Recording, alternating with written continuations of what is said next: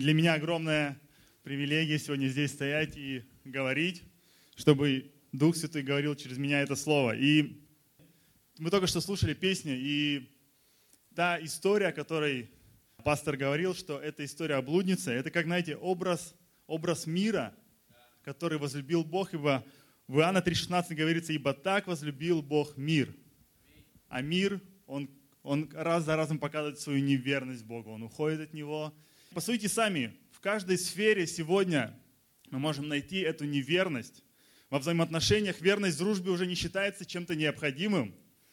Знаете, главное, чтобы твой друг был подписан на тебя в Инстаграме. И самое главное, ставил лайки на твои фотки. Нет, конечно, существует понятие лучшей дружбы, лучшие друзья, да, крепкой дружбы, но даже в этот момент бывают ситуации, когда кто-то считает э, ради какой-то выгоды просто утрачивает эту дружбу.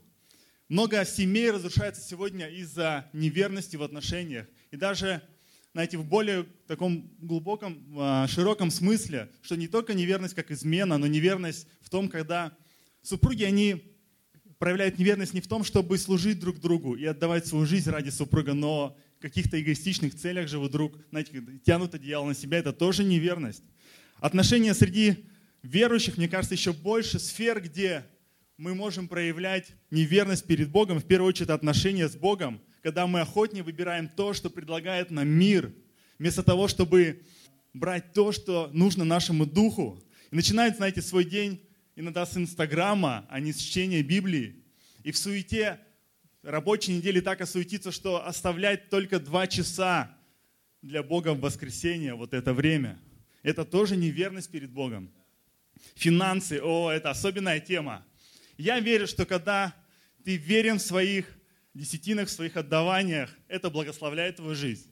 И с другой стороны, когда ты не верен в этом, это также влияет на твою жизнь, но влияет с негативной точки зрения неверность в служении.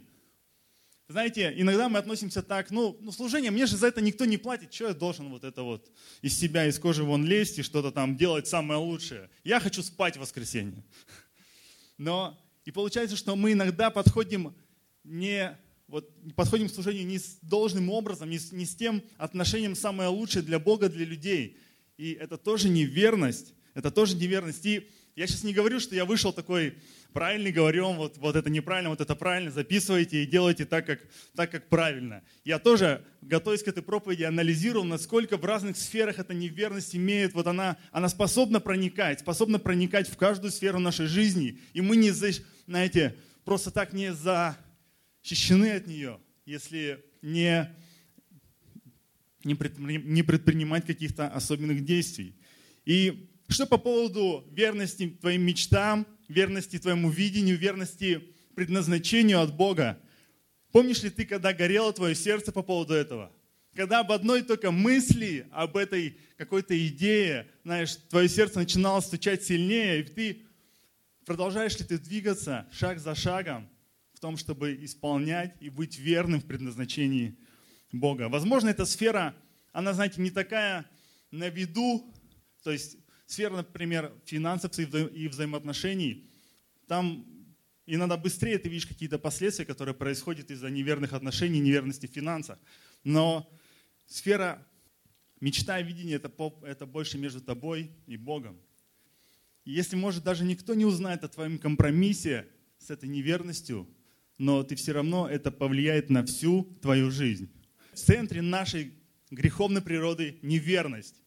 И результат этой греховной природы, этой неверности, знаете, он разрушает всю нашу жизнь. И сегодня, как никогда, мир бросает церкви вызов верности. Как мы можем на него ответить? Как мы можем ответить на этот неверный мир? Как мы можем ответить и быть верными? Давайте сегодня исследуем немножко больше этот вопрос по поводу неверности и верности. И на самом деле неверность начинается с чего-то малого – чего-то малого, достаточно одной мысли. Одной мысли, которая ты, ты просто пускаешь ее в свое сердце и начинаешь о ней думать, начинаешь ее развивать. Это одна мысль, это неверность в малом. Уже в третьей главе Бытия мы видим эту неверность в малом, когда Адам и Ева едят от запретного плода. Они едят то, что у них, знаете, весь, у них не знаю, в руках был весь Эдемский сад. Но вот одна малая неверность, она разрушила их жизнь, перевернула их жизнь с ног на голову и жизнь всего человечества. Это, знаете, на самом деле неверность в малом, она похожа на, на закваску, которая разрушает всю нашу жизнь. И мой первый пункт так и называется. Неверность в малом – это закваска, которая разрушает нашу жизнь. И об этом говорит Иисус Луки, 12 глава, 1-2 стихи. «Между тем, когда собрались тысячи народа, так что теснили друг друга, он начал говорить сперва ученикам своим, «Берегитесь закваски фарисейской, которая есть лицемерие. Нет ничего сокровенного, что не открылось бы, и тайного, чего не узнали бы». Знаете, тут говорится о закваске фарисейской, о лицемерии. Лицемерие, лицемерие фарисеев выражалось в том, что они снаружи были как бы особенно религиозные, особенно набожные но внутри были полны различной неправды и различной а, какой-то нечистоты. И это было неправедно, не, это было неверностью перед Богом. Иисус предупреждает, чтобы мы с вами даже не думали хоть чуть-чуть так вести себя, чтобы на показ быть религиозными и верующими, а внутри, внутри просто жить грешной жизнью. Потому что иначе, допуская хоть маленькую неверность, и если мы не раскаемся в этом, это разрушит всю нашу жизнь. Поэтому по поводу верности Иисус очень четко говорит в Библии, что это закваска, и остерегайтесь ее. И давайте посмотрим одну историю из жизни царя Давида. Сегодня будет много царя Давида, много Библии. Готовы прочитать? Второе царство, 11 глава, с 1 по 17 стих. Сказали, с 1 по 17. Так, что-то вы не готовы читать много Библии. С 1 по 17. Так, уже больше, отлично. Итак, с первого стиха. «Через год, в то время, когда выходят цари в походы, Давид послал Иава и слуг своих с ним, и всех израильтян, и они поразили аммонитян и осадили Раву. Давид же оставался в Иерусалиме. Однажды под вечер Давид, встав с постели, прогуливался на кровле царского дома и увидел с кровли купающуюся женщину, и та женщина была очень красива. И послал Давид, разведать, кто эта женщина, и сказали ему, это Версавия, дочь или Ама, жена Урии а, Хитянина. Давид послал слуг взять ее, и она пришла к нему, и он спал с ней. Когда же она очистилась от нечистоты своей, возвратилась в дом свой. Женщина это сделалась беременную и послала известить Давида, говоря, я беременна. И послал Давид сказать Иаву, пришли ко мне Урию хитянина. И послал Иав Урию к Давиду. И пришел к нему Урия и расспросил у Давида о положении Иавы, о положении народа и о ходе войны. И сказал Давид Урии, иди домой и омой ноги свои. И вышел Урия из дома царского, а вслед за ним понесли царское кушанье. Но Урия спал у ворот царского дома и со всеми слугами своего господина и не пошел в свой дом. И донесли Давиду, говоря, не пошел Урия в дом свой. И сказал Давид Урии, вот ты пришел с дороги, чего же ты не пошел в дом свой? И сказал Урия Давиду, ковчег и Израиль и Иуда находятся в шатрах, и господин мой Иав и рабы господина моего пребывают в поле, а я вошел бы в дом свой есть и пить и спать со своей женою. Клянусь своей жизнью, твоей жизнью и жизнью души твоей, этого я не сделаю. И сказал Давид Урии, останься здесь и на этот день, а завтра я отпущу тебя. И остался Урия в Иерусалиме на этот день до завтра. И пригласил его Давид, и ел Урия пред ним, и пил, и напоил его Давид. Но вечером Урия пошел спать на постель свою с рабами господина своего, а в свой дом не пошел. Поутру Давид написал письмо к Иаву и послал его с Урией. В письме он написал так. «Поставьте Урию там, где будет самое сильное сражение, и отступите от него, чтобы он был поражен и умер». Посему, когда Иав осаждал город, то поставил его он Урию на таком месте, о котором знал, что там храбрые люди. И вышли люди из города и сразились с Иавом. И пало несколько из народа, из слуг Давидовых. Был убит также и Урия хитянин. И мы видим, как неверность малом, как неверность малом в этой ситуации привела к огромной неверности перед Богом и перед людьми. А все начинается с первого стиха с первого стиха. «Через год, в то время, когда выходят цари в походы, Давид послал Иава и слуг своих, и всех израильтян, и они поразили аммонитян и садили Раву. Давид же оставался в Иерусалиме». Казалось бы, ну, ну не пошел один раз в поход. Че, я ж царь, хочу, хожу, хочу, не хожу.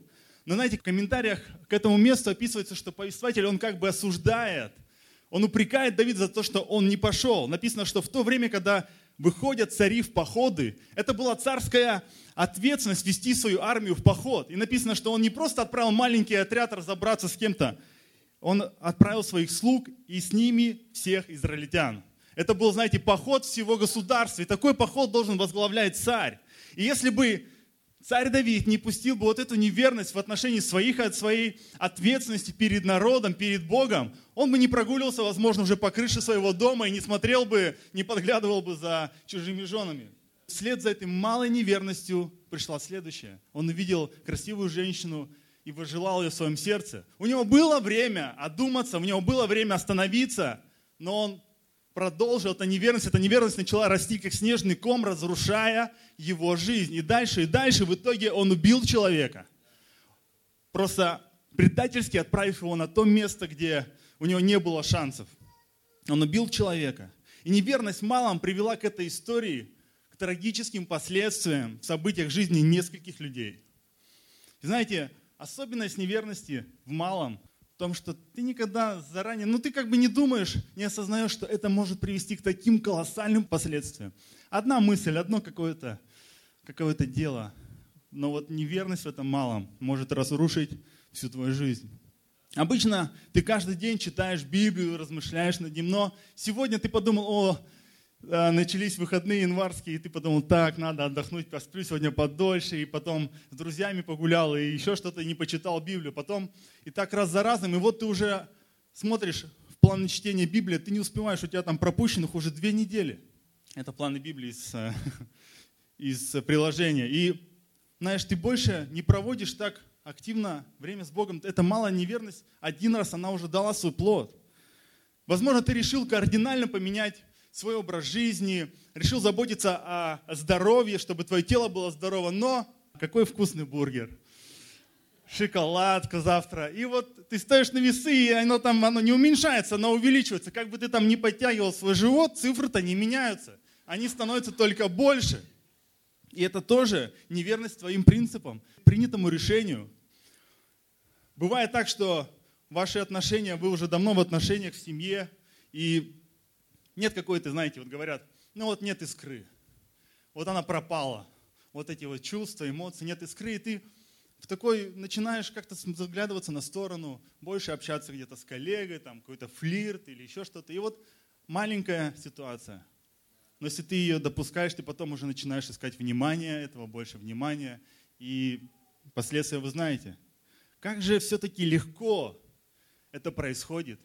Даже порой незаметно – маленькая неверность, всего лишь одна маленькая мысль разрастает иногда, просто, знаете, разрушает жизнь, разрушает не одну жизнь. И эти последствия, они очень печальны. Но хорошая новость заключается в том, что несмотря на нашу неверность, Бог остается верен. Аминь. 2 Тимофея, 2 глава, 13 стих. Если мы не верны, он пребывает верен, ибо себя отречься не может. Знаете, Бог не может изменить себе. Это его природа. Он не может сказать и не сделать. Он не может что-то обещать или и просто потом это не выполнить. Он верен в своем слове, он верен в своих обещаниях, он верен в своей любви к нам. И поэтому, знаете, благодаря его верности, благодаря его верности мы можем быть оправданы в нашей неверности. Благодаря его верности мы можем быть оправданы в нашей неверности. И когда мы раскаиваемся в нашей неверности, Бог взамен помещает в наше сердце свою верность, которая восстанавливает нашу жизнь. Бог помещает в нашу жизнь свою верность, которая восстанавливает нашу жизнь и делает ее благословенной. Поэтому второй мой пункт называется Божья верность. Это закваска, которая делает нашу жизнь благословенной. Давайте вернемся к истории с царем Давидом. Следующая глава, 2 царств, 12, 12 глава, с 1 по 13 стихи. «И послал Господь Нафана к Давиду, и тот пришел к нему и сказал ему, в одном городе были два человека, один богатый, а другой бедный. У богатого было очень много мелкого и крупного скота, а у бедного ничего, кроме одной овечки, которую он купил, маленькую и выкормил, и она росла у него вместе с детьми его. От хлеба его она ела, и из его чаши пила, и на груди у него спала, и была для него как дочь. И пришел к богатому человеку странник, и тот пожалел взять из своих овец или волов, чтобы приготовить обед для странника, который пришел к нему. А взял овечку бедняка и приготовил ее для человека, который пришел к нему. Сильно разгневался Давид на этого человека и сказал Нафану, «Жив Господь, достоин смерти человек, сделавший это. И за овечку он должен заплатить в четверо, а за то, что сделал это, и за то, что не имел сострадания». И сказал Нафан Давиду, ты тот человек. Так говорит Господь Бог Израилев, я помазал тебя царем над Израилем, и я избавил тебя от руки Саула, и дал тебе дом господина твоего, и жен господина твоего, и лона, на лона твое, и дал тебе дом Израиля, Иудин. Если этого для тебя было мало, прибавило бы тебе еще больше. Зачем же ты пренебрег словом Господа, сделав зло пред очами его? Уирию хитянина ты поразил мечом, жену его взял себе в жены, а его ты убил мечом, мечом аммонитян так не отступит меч от дома твоего вовеки за то, что ты пренебрег меня и взял жену Ури Хитянина, чтобы она была тебе женой. Так говорит Господь, вот я воздвигну на тебя зло из дома твоего и возьму жен твоих пред глазами твоими и отдам ближнему твоему, и будет он спать женами твоими пред этим солнцем. Ты сделал тайно, а я сделаю это пред всем Израилем и пред всем солнцем. И сказал Давид Нафану, согрешил я пред Господом. И сказал Нафан Давиду, и Господь снял с тебя грех твой, и ты не умрешь мы видим, что в этой истории, да, она имеет свое продолжение, и Бог обличает Давида через пророка. И мы видим реакцию Давида. Он, он сначала, он сам реагирует на такую ситуацию, что этот человек достоин смерти. Он сам понимает, что те стандарты, которые он нарушил, приступив ту неверность, которую она недопустима перед Богом. Но по поводу себя, он как-то это упустил этот момент. Что тот момент, когда он этого мысль, она появилась в его голове. Когда он что-то делал дальше, и всю эту историю, которую мы читали сначала, она произошла, мы не видим сначала раскаяния, мы не видим, что он где-то вот, ну, знаете, так переживал по этому поводу. Но здесь Бог обличает его. И какое счастье, что Давид раскаялся, и Бог простил его. Бог покрыл неверность Давида своей верностью. Бог покрыл э, неверность Давида своей верностью. Да, потом Давид сталкивается с последствиями. И мы прочитали, ну, на самом деле, очень такие последствия. Но, знаете, несмотря на это, Бог по милости своей был с Давидом и поддерживал его. Подумайте, даже когда мы из-за своей неверности, мы приходим в ситуации, да, Бог нас, Он, если мы раскаемся перед Ним, Он прощает нас, но последствия, последствия греха, последствия, они все равно имеют силу, они... Поэтому, когда какая-то малая неверность приходит тебе на сердце, на ум, помни, что это, за это есть последствия. Да, Бог, Он будет с тобой, но это твой, получается, выбор жить потом с этими последствиями. Благодаря тому, что Христос был верен до конца и претерпел за нас все страдания и крест, мы сейчас имеем благодать. Силу Божью, которая достаточно, чтобы покрыть всю нашу неверность. Благодаря Христу, благодаря кресту мы имеем эту благодать, чтобы, которая покрывает всю нашу неверность. И сегодня в этой новой песне мы пели, если вы заметили, была такая строчка. Благодать сошла проливным дождем. Какое потрясающее сравнение. Благодать прошла как проливным дождем. Его благодати достаточно, чтобы смыть, смыть каждый наш грех. Смыть просто. Вот представляете, да, когда иногда на улице грязь, и так заливает, что потом много луж, вот недавно было, вы все видели, так залило, но потом вода уходит и чисто. Так же с нашей неверностью. Божья благодать, которую получили мы, по, получаем по вере во Христа, ее достаточно, чтобы омыть каждую нашу неверность. Аминь. И знаете, неверность – это грех. Любая неверность – это грех, поэтому она имеет настолько разрушительные последствия в нашей жизни – до тех пор, пока ты не признаешь, что, не признаешь, что ты был неправ, что это неверность, ты допустил ее и не раскаешься в этом, она будет продолжать разрушать твою жизнь. Но как только ты признаешь, как только ты приходишь к Богу, Господь, извини, прости, я вот это допустил, свою мысль даже эту допустил. Прости меня. Божья благодать, как дождь, она просто смывает это все. Просто вот все смывает, и ты чист, и ты, Божья верность, она в твоем сердце, и я верю, что это просто много меняет в твоей жизни. Но нам нужно находить этот момент, находить, находить этот момент, когда, знаете, бдить, чтобы даже маленькая, маленькая неверность, она не попадала в наше сердце. Вспомните царя Саула. Он был перед Давидом, да, и который не дождался, были ситуации у некоторых, который однажды он не дождался пророка Самуила и принес жертву раньше, чем пришел пророк. В другой раз Господь повелел ему пойти сразиться с Амаликом и просто уничтожить все, что у него было. Но он пощадил и дал возможность своим людям взять лучшее оттуда. И каждый раз, когда Самуил говорил, что ты сделал? Почему ты не дождался? Почему я слышу бление, мычание ягнят в своих ушах? Саул, он не признавал, он просто начинал оправдываться, находил, искал находить, продолжал находить виновных. Это не я, это народ. Я думал, что вот это, вот то. И, все. и в итоге Господь забрал у него царство, он раскаялся, что поставил Саула царем. Он забрал от него царство и дал Давиду. И Давид, мы только что читали, отношение Давида совсем другое было. Да, он был неверен, да, но он раскаялся. Тот момент, когда, как мы ведем себя, когда, знаете, Дух нас обличает – это между тобой и Богом, и ты знаешь, вот эта мысль пришла, или ты что-то сказал, и такое м-м, тебя скребет вот это вот, да, и вот чуть-чуть капает, что это что-то не то было. Но что ты делаешь? Да он сам виноват, чего вот он лезет ко мне постоянно. Короче, сам заслужил. Или в какой-то ситуации, когда ты не верен, ты поступил неправильно.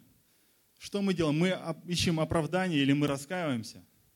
И это также определяет, что происходит дальше. Если мы раскаемся, Бог благословляет. Это решение благословляет нашу жизнь. Но если мы пытаемся оправдываться, это как снежный ком будет дальше, дальше, дальше разрушать нашу жизнь. Какую закваску мы выбираем? Закваску неверности или закваску Божьей верности? Какую закваску мы выбираем в своей жизни? Закваску неверности или закваску Божьей верности? Что ты хочешь, чтобы наполнило твою жизнь?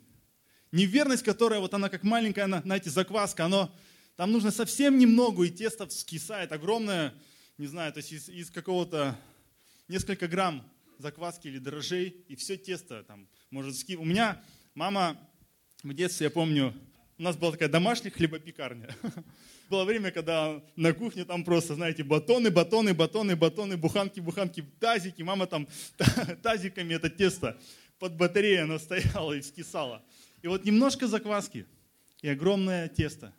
Так вот, какую закваску мы выбираем? Чтобы разрасталась в нашей жизни закваска неверия, неверности, греха, или чтобы в нашей жизни возрастала верность Божья, благодать Божья.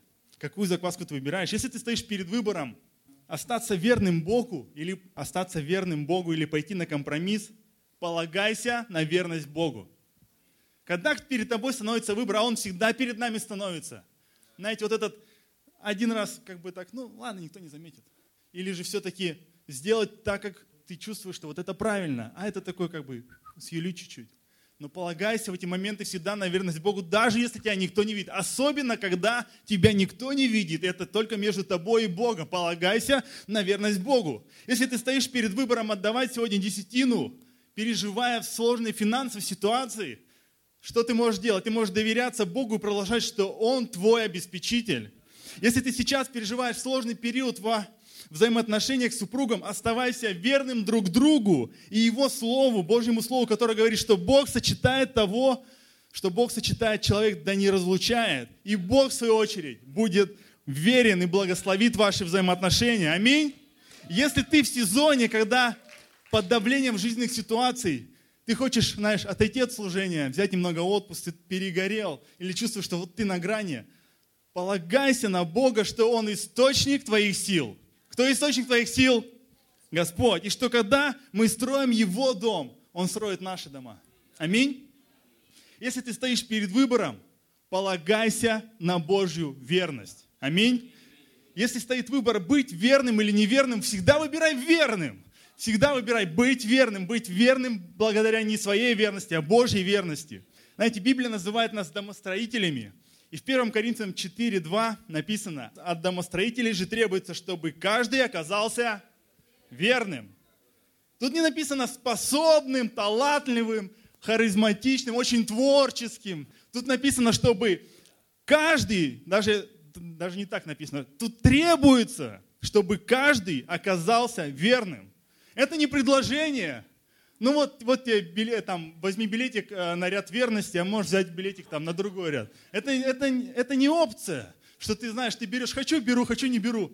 Это требуется. Бог требует от нас, чтобы мы каждый оказались верным в своей жизни, чтобы мы были верными перед Ним. Потому что Бог верен перед нами. Бог верен в своих решениях, и Он хочет, чтобы мы, как Его дети, были верными перед Ним в своих решениях, в своей жизни. Аминь. Верность перед Богом, чтобы каждый оказался верным. Потрясающий стих. И я убежден, что когда мы верно стоим, строим свою часть на платформе Божьей верности, это приносит огромные плоды. Я убежден, что когда мы верно строим на платформе Божьей верности – это приносит огромные плоды.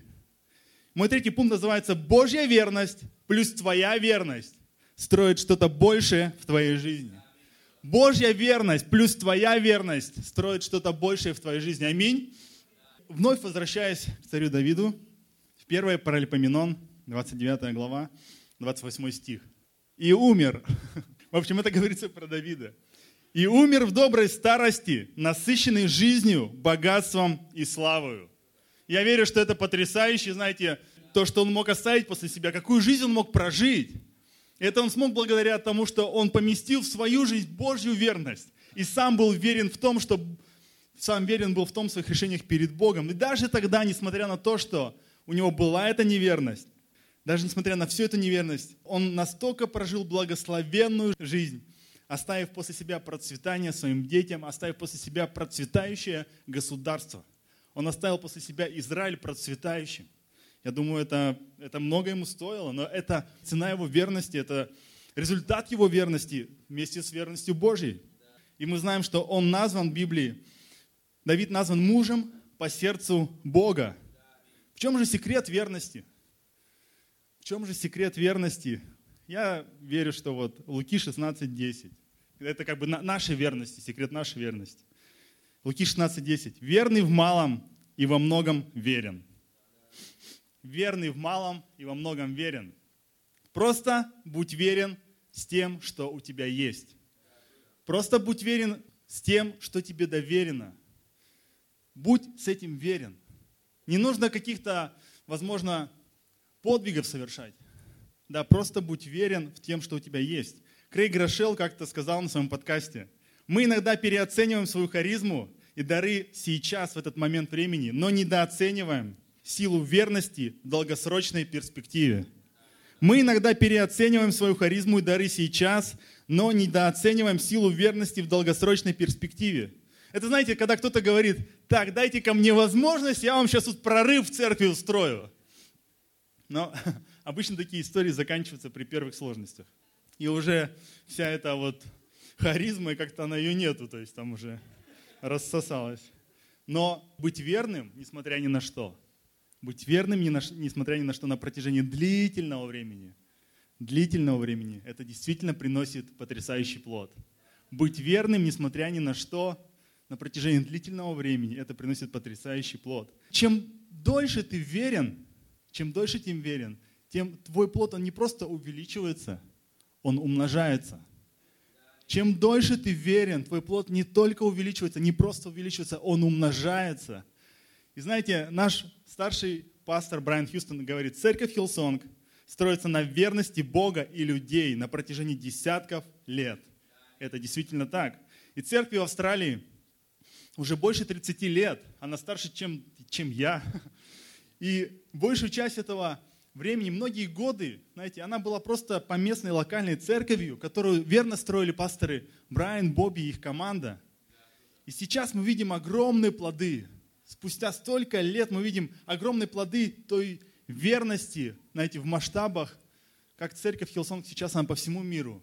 Ее влияние, ее влияние и рост, он умножается. Не потому что какой-то маркетинг или, или какие-то технологии, но верность Божья – и верность людей, они просто, вот этот плод, этот результат спустя много лет, это, этот плод умножается. И знаете, это приносит огромную славу Богу.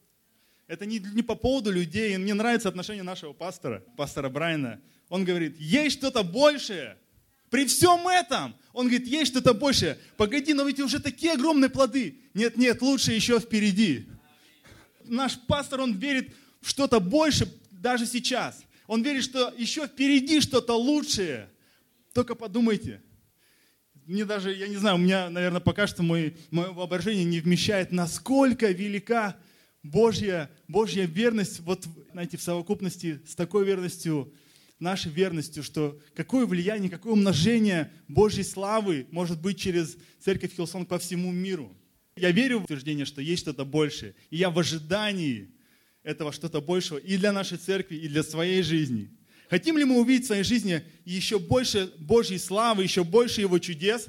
Кто хочет увидеть в своей жизни еще больше славы, еще больше Его чудес? Давайте быть верными в нашем малом и верить, что есть что-то большее. Давайте верить, что быть верными в нашем малом и верить, что есть что-то большее. Меня вдохновляет такой пример верности. Знаете, мне всего 30 с небольшим. Вы не смотрите на мою вот эту вот седину, это все как бы такое на, пока, на показуху. На самом деле я очень молод. И я являюсь частью церкви Вилсонг уже больше 10 лет. Еще тогда, в 2007 году, я принял решение, что я буду верен определенным принципам в своей жизни. Я буду верен лидерству этой церкви. Я буду верен видению этой церкви. Я также стараюсь, знаете, быть верным с тем малым, что у меня есть, что мне доверено. Конечно, как и у всех у нас, у меня тоже бывают различные периоды в жизни. Я также стараюсь сражаться и побеждать Божьей благодатью неверности, которая приходит ко мне в жизнь. Но Божья верность на протяжении этого уже такого времени я вижу, что она, эти плоды, я вижу в своей жизни. И меня нисколько не отбивает желание быть верным дальше, еще следующие 10 лет, следующие 10 лет и следующие 10 лет, потому что я хочу видеть огромные результаты Божьей благодати в своей жизни. Я хочу видеть огромные результаты и чудеса Божьей благости через мою жизнь. Благодаря верности в малом. Верности в малом, то, что у меня сейчас доверено, то, что, что у меня есть. И верность, знаете, это, это то, что актуально всегда – Верность актуальна всегда. Быть верным это не просто навык, который ты можешь натренировать и вот, ну как бы, любой момент ты такой, я, я, кто назовет там, я. Нет, верность это, это решение, которое нужно каждый раз принимать. Это решение, когда приходит ситуация, ты должен принять это решение, быть верным. В следующий раз принять решение быть верным. Еще ситуация, еще раз принять решение быть верным. Маленькими шагами, шаг за шагом ты принимаешь каждый день решение быть верным. Год за годом ты принимаешь решение быть верным. Это то, что, знаете, всегда актуально. Верю, что когда мы верны перед Богом в наших решениях, это всегда строит в нашей жизни что-то большее. Когда мы верны перед Богом в наших решениях. А, это потрясающе. Я не знаю, кто хочет увидеть Божью верность в своей жизни? Так, половина зала, отлично. Делайте, будьте верны в том малом, что у вас сейчас есть. Будьте просто верны в том малом, что у вас сейчас есть, и пусть Божья верность, она увеличивает это, умножает эти плоды в вашей жизни. Аминь. Знаете, твоя верность во взаимоотношениях с людьми наградит тебя крутыми друзьями, крутыми, у тебя будет много друзей. Твоя верность семье через много лет брака наградит тебя крутыми взаимоотношениями с супругом, которыми ты будешь наслаждаться, детьми, внуками, кто знает, может, правнуками. И это круто. Твоя верность в финансах – твоя верность в отдаваниях позволит Богу благословить не только твою жизнь, но благословлять жизни многих людей через эту церковь, через то, куда ты будешь прикасаться. Твоя верность в служении, через нее кто-то узнает о Христе, кто-то получит исцеление, кто-то станет частью церкви, кто-то станет крутым лидером, и благодаря твоему крутому, твоему крутому отношению, верному сердцу, Церковь Христа будет становиться еще прекраснее и прекраснее. Аминь. Кто хочет видеть, что Церковь Христа еще больше, еще ярче будет становиться – Давайте быть просто верными в нашем малом. По-моему, крутые плоды. Кто хочет такие плоды? И чтобы о нем написали строчку, как о Давиде. Не просто, что умер, но в доброй старости, насыщенной жизнью, богатством и славой, и Божьей благодатью. Аминь. Посреди этого неверного мира прими вызов жить верной жизнью, которая еще больше провозглашает верность Божью в этом мире и направляет людей ко Христу. Еще раз, посреди этого неверного мира прими вызов жить верной жизнью, которая еще больше провозглашает верность Божью в этом мире и направляет людей ко Христу. И последний стих, Откровение 17:14, направляет людей ко Христу. Ибо Он есть Господь господствующих и Царь царей, и те, которые с Ним, суть званные и избранные и верные. Давайте дадим всю славу Богу, помолимся.